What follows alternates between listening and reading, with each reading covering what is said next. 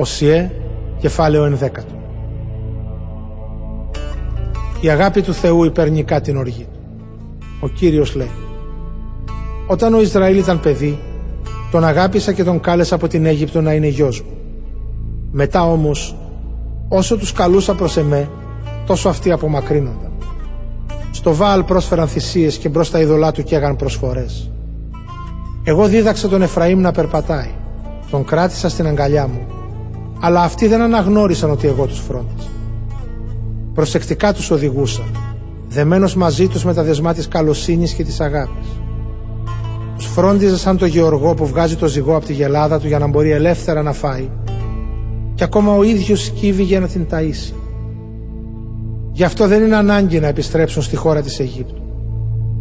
Οι Ασύριοι τώρα θα τους κυβερνούν.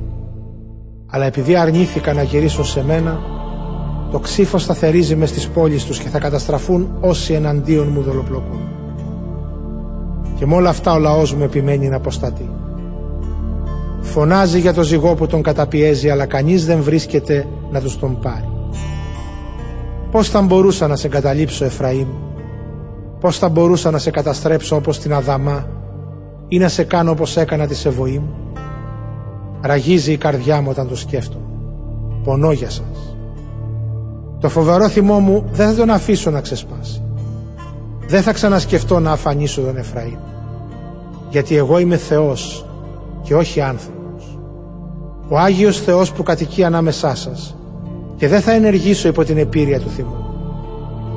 Οι εξόριστοι θα με ακολουθήσουν, όταν σαν το λιοντάρι θα βρυχέμαι. Τότε θα έρχονται τρέμοντας πέρα από τη θάλασσα, από τη δύση, από την Αίγυπτο σαν τα σπουργίτια και από την Ασσυρία σαν τα περιστέρια. Θα τους ξαναγυρίσω πίσω στα σπίτια τους.